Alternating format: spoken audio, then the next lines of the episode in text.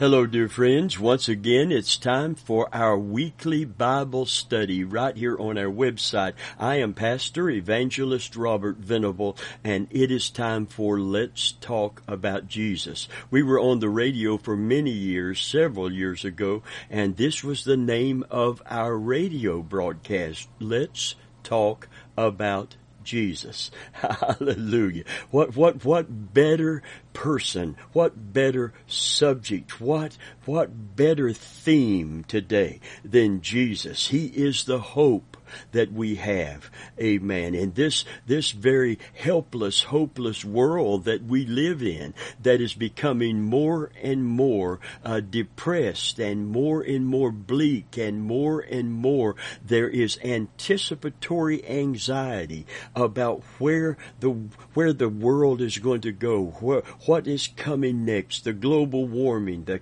crime rate, the, the environmental problems, the, all of the problems of peoples around the world, starvation, wars, earthquakes, weather events, rumors of wars. It's all coming together and culminating in a time that the Bible calls the perilous time. We're living in that time right now, and we need the Lord to move in answer to prayer like never ever, ever before.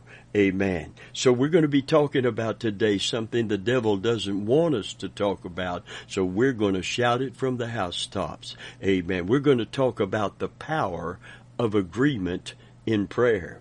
And we're going to see if we can, through the Word of God and by obedience to it, remove these barriers to blessings that are uniquely ours if you are a Christian, if you are a child of God. You have the privilege, you have the opportunity, you have the responsibility to pray effectively today. And if we can come together, hallelujah, amen, we, we can, we can, what would the scripture say about unity and coming together for a purpose and agreeing together? It said, one of you shall chase a thousand. One of you shall chase a thousand. Two shall put ten thousand to flight. Oh, friend of mine, it's time we got together. Can I get an amen in this Christian audience? If you're not a Christian today, please stay tuned because the enemy knows the power of division, we need to discover the power of agreement. The power of agreement in prayer. If you have your Bible, turn with me to Daniel chapter 2, verse 16 through 19. Listen to it carefully. It says, Then Daniel went in and desired of the king that he would give him time, that he would show the king the interpretation. Then Daniel went to his house and made the thing known to Hananiah, Mishael, Azariah, his companions. Hananiah, Mishael, and Azariah, his companions. Now the Babylonians changed their name. You'll recognize them. Amen. Shadrach, Meshach, and Abednego changed their names from their Hebrew names to Babylonian names that they might, that he might try to change their identity with their heritage as the covenant children of God. Amen. He will do that every opportunity he can. He wants to distance us as God's children from our heritage of victory and our covenant with God and, and our faith in God. But that's another message. But listen, Daniel even though he was a prayer warrior and prayer marked him and prayer got him into trouble later on in the lion's den. But when he had pressure on him, he didn't pray by himself. It don't mean you can't pray by by yourself. But if you want, well, one can, here's the principle. If one can chase a thousand, two can chase 10,000. Friend of mine, this is what we are addressing here today. The power of agreement in prayer. Daniel didn't go it alone. But he called his brethren who were also had a covenant with God, Hananiah, Mishael, and Azariah, Shadrach, Meshach, and Abednego, his companions, that they would desire mercies of the Lord, that they would desire mercies of the Lord. Amen. The God of heaven concerning this secret, that Daniel and his fellows should not perish with the rest of the wise men of Babylon. Then was the secret revealed to Daniel in a night vision, and Daniel blessed the God of heaven. That word that he asked them to desire is a word in the Hebrew that meant to seek or ask, to make petition, literally to pray. That's what prayer is all about. It's seeking God. It's asking God. It's making petition to God. It's prayer to God. He asked them to stand with him for the answer. Daniel did not attempt to stand alone. He told his companions so they could join him in seeking God for an answer. In the NASB, New, uh, New American Standard Version, it says, in order that they might request compassion from the God of heaven. I like what Dietrich Bonhoeffer said. He said, a Christian fellowship, listen carefully, a Christian fellowship. That's what is supposed to be happening when we are in church together as brothers and sisters. A Christian fellowship lives and exists by the intercessions of its members for one another, or it collapses. I want to say that again. This is a very strong statement, but it's a very true statement. We've got too many people uh, coming together that are not really together in our assemblies. And I want to say it again. There's something here today that I've said many times before that, that has prompted this message today. There is a great disparity between the amount of prayers offered and prayers answered. I want to say that again. There is a great disparity between the amount of prayers offered and prayers answered. Faith, dear friend, never goes it alone. It never stands alone. We never stand alone in prayer. We stand together in prayer, in faith.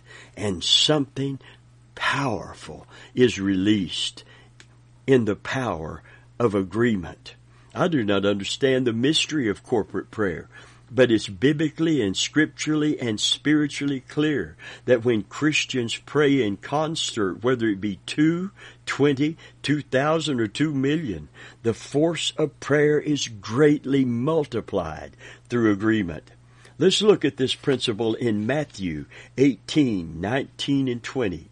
Jesus says, and he's reiterating, again I say unto you, that if two of you shall agree on earth as touching anything that they shall ask, it shall be done for them of my Father which is in heaven.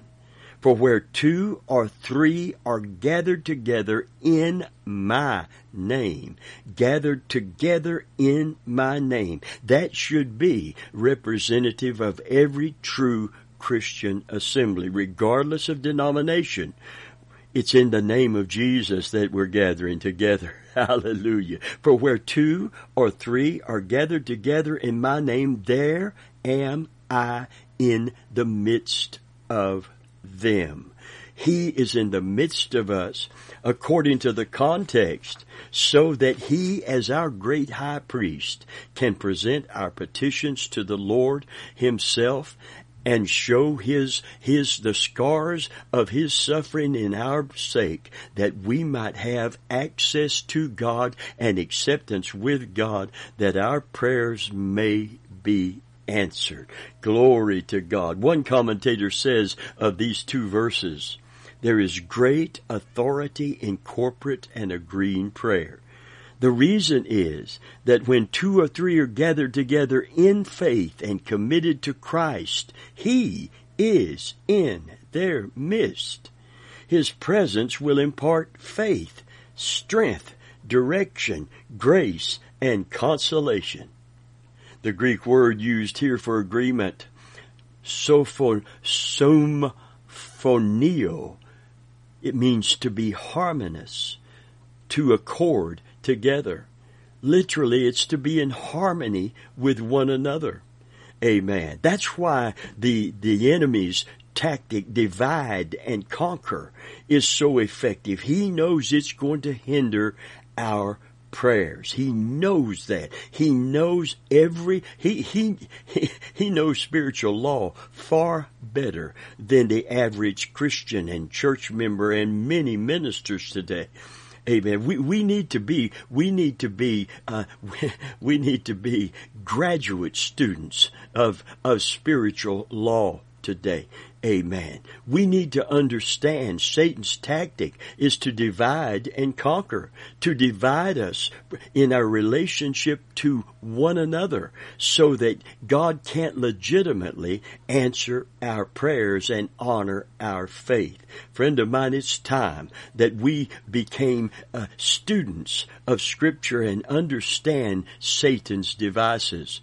Paul talked about forgiveness as one of the hindrances to prayer and, and hindrances to our fellowship with God. And it has to do with our relationship with one another. And he says, in scripture to uh, to the church that had had problems and worked through them and forgiven one another and he said whoever you forgive I forgive amen lest satan should gain an advantage over us. Listen, the devil is relentless in his attempt to keep us from loving one another, bearing one another's burdens, praying with and for one another. He is relentless in trying to sow seeds of discord, and that's why in the Old Covenant it says six things the Lord doth hate. Seven are an abomination to him. It starts with pride, but it ends up with he that soweth discord among the brethren. Discord among the brethren, amen, will cause us to not stand together harmonious, amen. Listen, listen, listen. It's just what happens when a symphony gets together. Should be happening at church. I, I don't know if you've ever been to any kind of live performance of a symphony or a play where a symphony is involved in, in the music of it. I remember when I was 12 years old as a uh, school safety patrol. I I, I I, I don't know how I won it, but I got a trip to Washington D.C. Uh, to honor these uh, these gals and guys that were crossing guards, crossing people uh, uh, on on the morning before school started. And I ended up in Washington D.C. by train with a lot of others. Went to hear a symphony orchestra perform. Amen. And and it was it was just it, it just absolutely bowled me over. Today might say blew me away to hear them tune up and then to hear them play and make one sound together because they all different instruments, but they all came together and became they harmonized.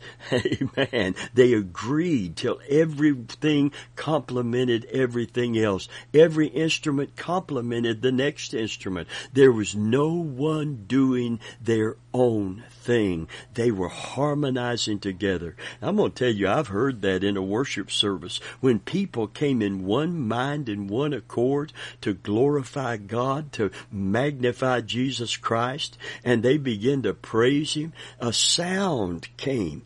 It, wasn't distinct. Uh, it, was, I don't know what, but it was harmony. There was a harmony wasn't chaos. It was harmony together. And it's as if all the voices praising him were interwoven into each other as the Holy Spirit just came down over that audience. I get goose pimples on my goose pimples sometimes just thinking about when God breaks through in a worship service because the people are not just singing in harmony. They are in harmony with one another with one accord in their heart. Uh, that's why I like the Amplified. It says, if two of you on earth agree, in parenthesis, harmonize together, together make a symphony. Amen. Hallelujah. Just like that orchestra. Do you, do you remember who remarked that in union there is strength? Not, not, not Christ alone, but people who've discovered this key, this great truth. All the political leaders of the world have realized that, as Longfellow wrote in Hiawatha, listen to what he said, all your strength is in your union all your danger is in your discord. That's why it is so dangerous to, to let the devil use any one of us as children of God to to say things, do things, take attitudes or actions uh, that that sow discord among each other. If you know somebody said something that would hurt someone, don't go and tell that someone. Amen. Listen to me. This is important. We can't be agents of the enemy unawares. We need to, we need to wise up, O men of God. Little boy stood in the pew with his daddy and sung loudly on Sunday morning, Rise up, O men of God. Be done with earthly things. But he couldn't pronounce his R's. He pronounced it as he sung, Wise up, O men of God. And I believe that's probably what we need to be singing right now. As we rise up, we need to wise up. Amen. There are too many defeats, particularly in intercession and prayer. Too many defeats in terms of God manifesting His power and presence in our services. Amen. We've got great programs. We've got great organization. What we need is spiritual unity. Hallelujah. All these rulers, however, both the good and the bad were talking about union for material power. Jesus talks about union for spiritual power, which is the greatest force in the universe. Listen, friend, in terms of wising up, in any war, to underestimate the enemy is a deadly mistake. And no less so in spiritual conflict. We must learn to stand together. Ecclesiastes 2, 9 through 12 says it this way. Two are, are better than one. They have a good reward for their labor. For if they fall, the one will lift up his fellow. But woe to him that is alone when he falleth, for he hath not another to help him up. Again, if two lie together and they have heat, how can the, how can one be warm alone? And if one prevail against him, two shall withstand him, and a threefold cord is not quickly broken. Hallelujah. The more you come into unity, the more you add, starting with two, but as you add more, amen, the power is increased. Hallelujah. I like, I like the paraphrase. It says, and one standing alone can be attacked and defeated, but two can stand back to back and conquer Three is even better, for a triple stranded cord is not easily broken. Hallelujah. The book of Acts, dear friend, is filled with corporate prayer meetings. Every forward thrust of the church was the result of agreeing prayer. Look at the church at Pentecost.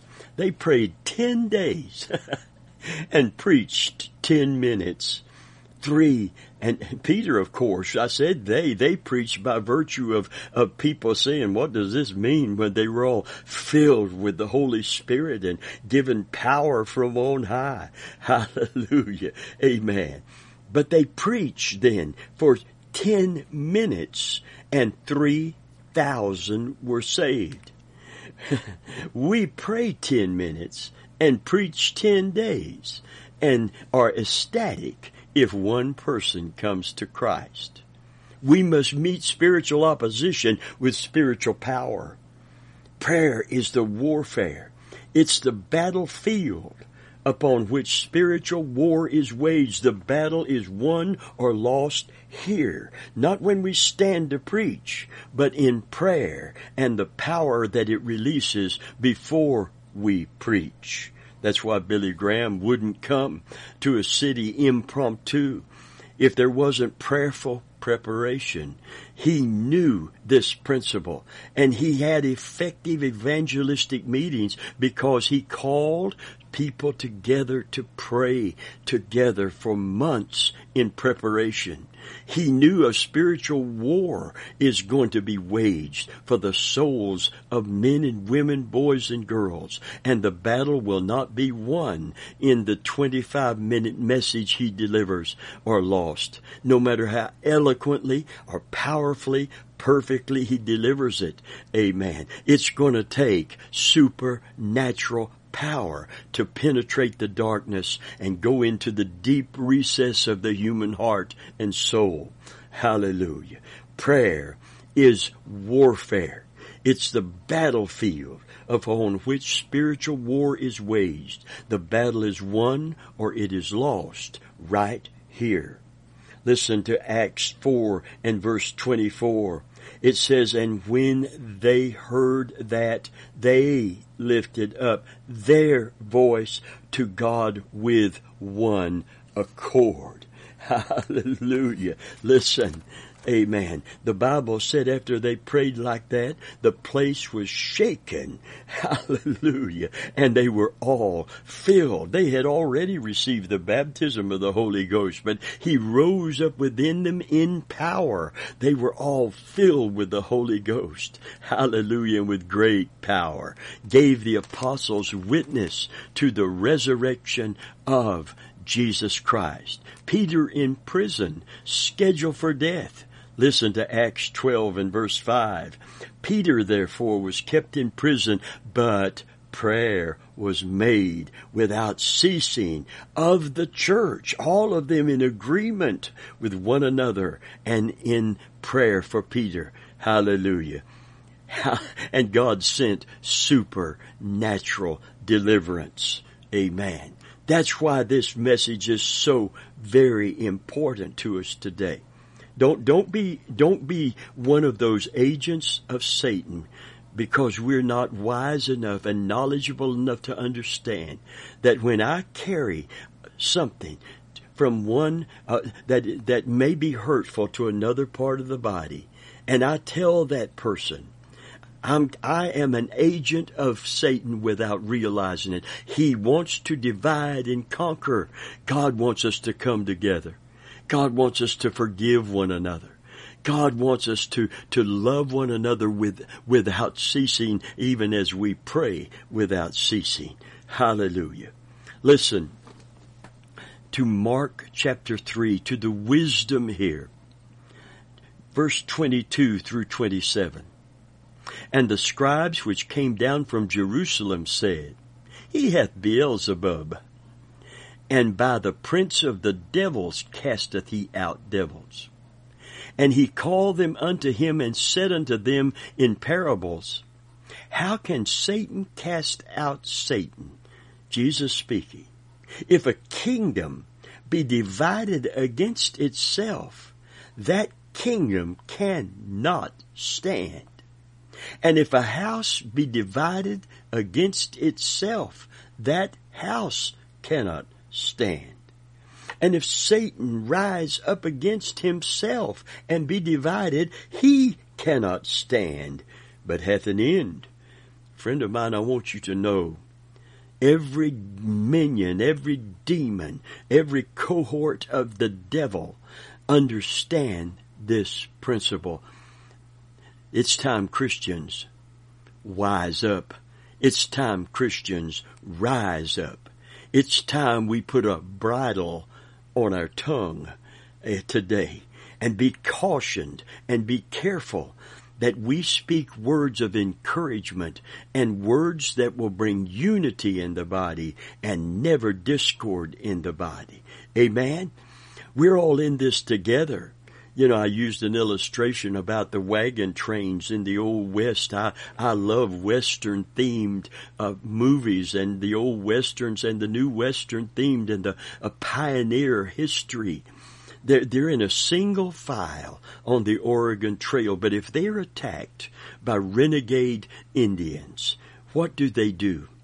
What is their immediate response to that attack? Do they just each person fight for his or her uh, family or, or, material things? Do do they just uh, wagons just disperse willy nilly? No, they they circle the wagons so that everybody has everybody else's back. And no matter what, in other words, we would put it into modern, modern military language, they couldn't flank them. They couldn't come around and attack them from the side that's undefended because all sides are defended. No matter which way they come from, they can't outflank them. They are going to find fire coming back as everyone defended themselves. They were also defending one another. And that's what Jesus is saying here. A house divided can't stand. Verse 27 says, No man can enter into a strong man's house and spoil his goods except he will first bind the strong man, and then he will spoil his house. Let me say this today. Satan's kingdom is not divided. He applies the principle of agreement. Hallelujah. Amen. Friend of mine, I want you to know today it's time for us to circle the wagons. Amen. We don't compromise God's truth. We don't, we don't, we don't, uh, we, we, we don't let down any standard, but we recognize each other as brethren. If you've been born from above, if you've been born again, if you've been baptized into Christ by the Holy Spirit, which every child of God is, we have, we have the ability to stand together in corporate prayer, in agreement with one another, and see God release supernatural power. And this disparity between the amount of prayers offered and prayers answered is going to begin to change. Hallelujah. And we're going to see mighty victories. Hallelujah. And the devil knows he will not be able to stop God fulfilling his purpose and God keeping His promises. Glory to God. We're going to see a last day revival in spite of the falling away, in spite of the distractions and the discouragements. Friend of mine, it's time to circle the wagons. It's time to come into agreement. It's time to let the love of God in us be used by the Spirit of God to cover a multitude of sins and faults. It's time to operate quickly in forgiveness and not let the sun go down on our wrath. Don't give an inch to the devil. Don't give any ground to the devil, lest he would get advantage of us. Speaks of husbands and wives being harmonious, lest our prayers be hindered. You wonder why that wedge keeps being, he keeps pounding on something to try to drive a wedge between those who God said are supposed to be one spiritually? It's typical of the church, isn't it? We're supposed to be one in Christ. One in Christ. And the devil, just like in a, in a marriage, even a Christian marriage, trying to drive a wedge. So that what?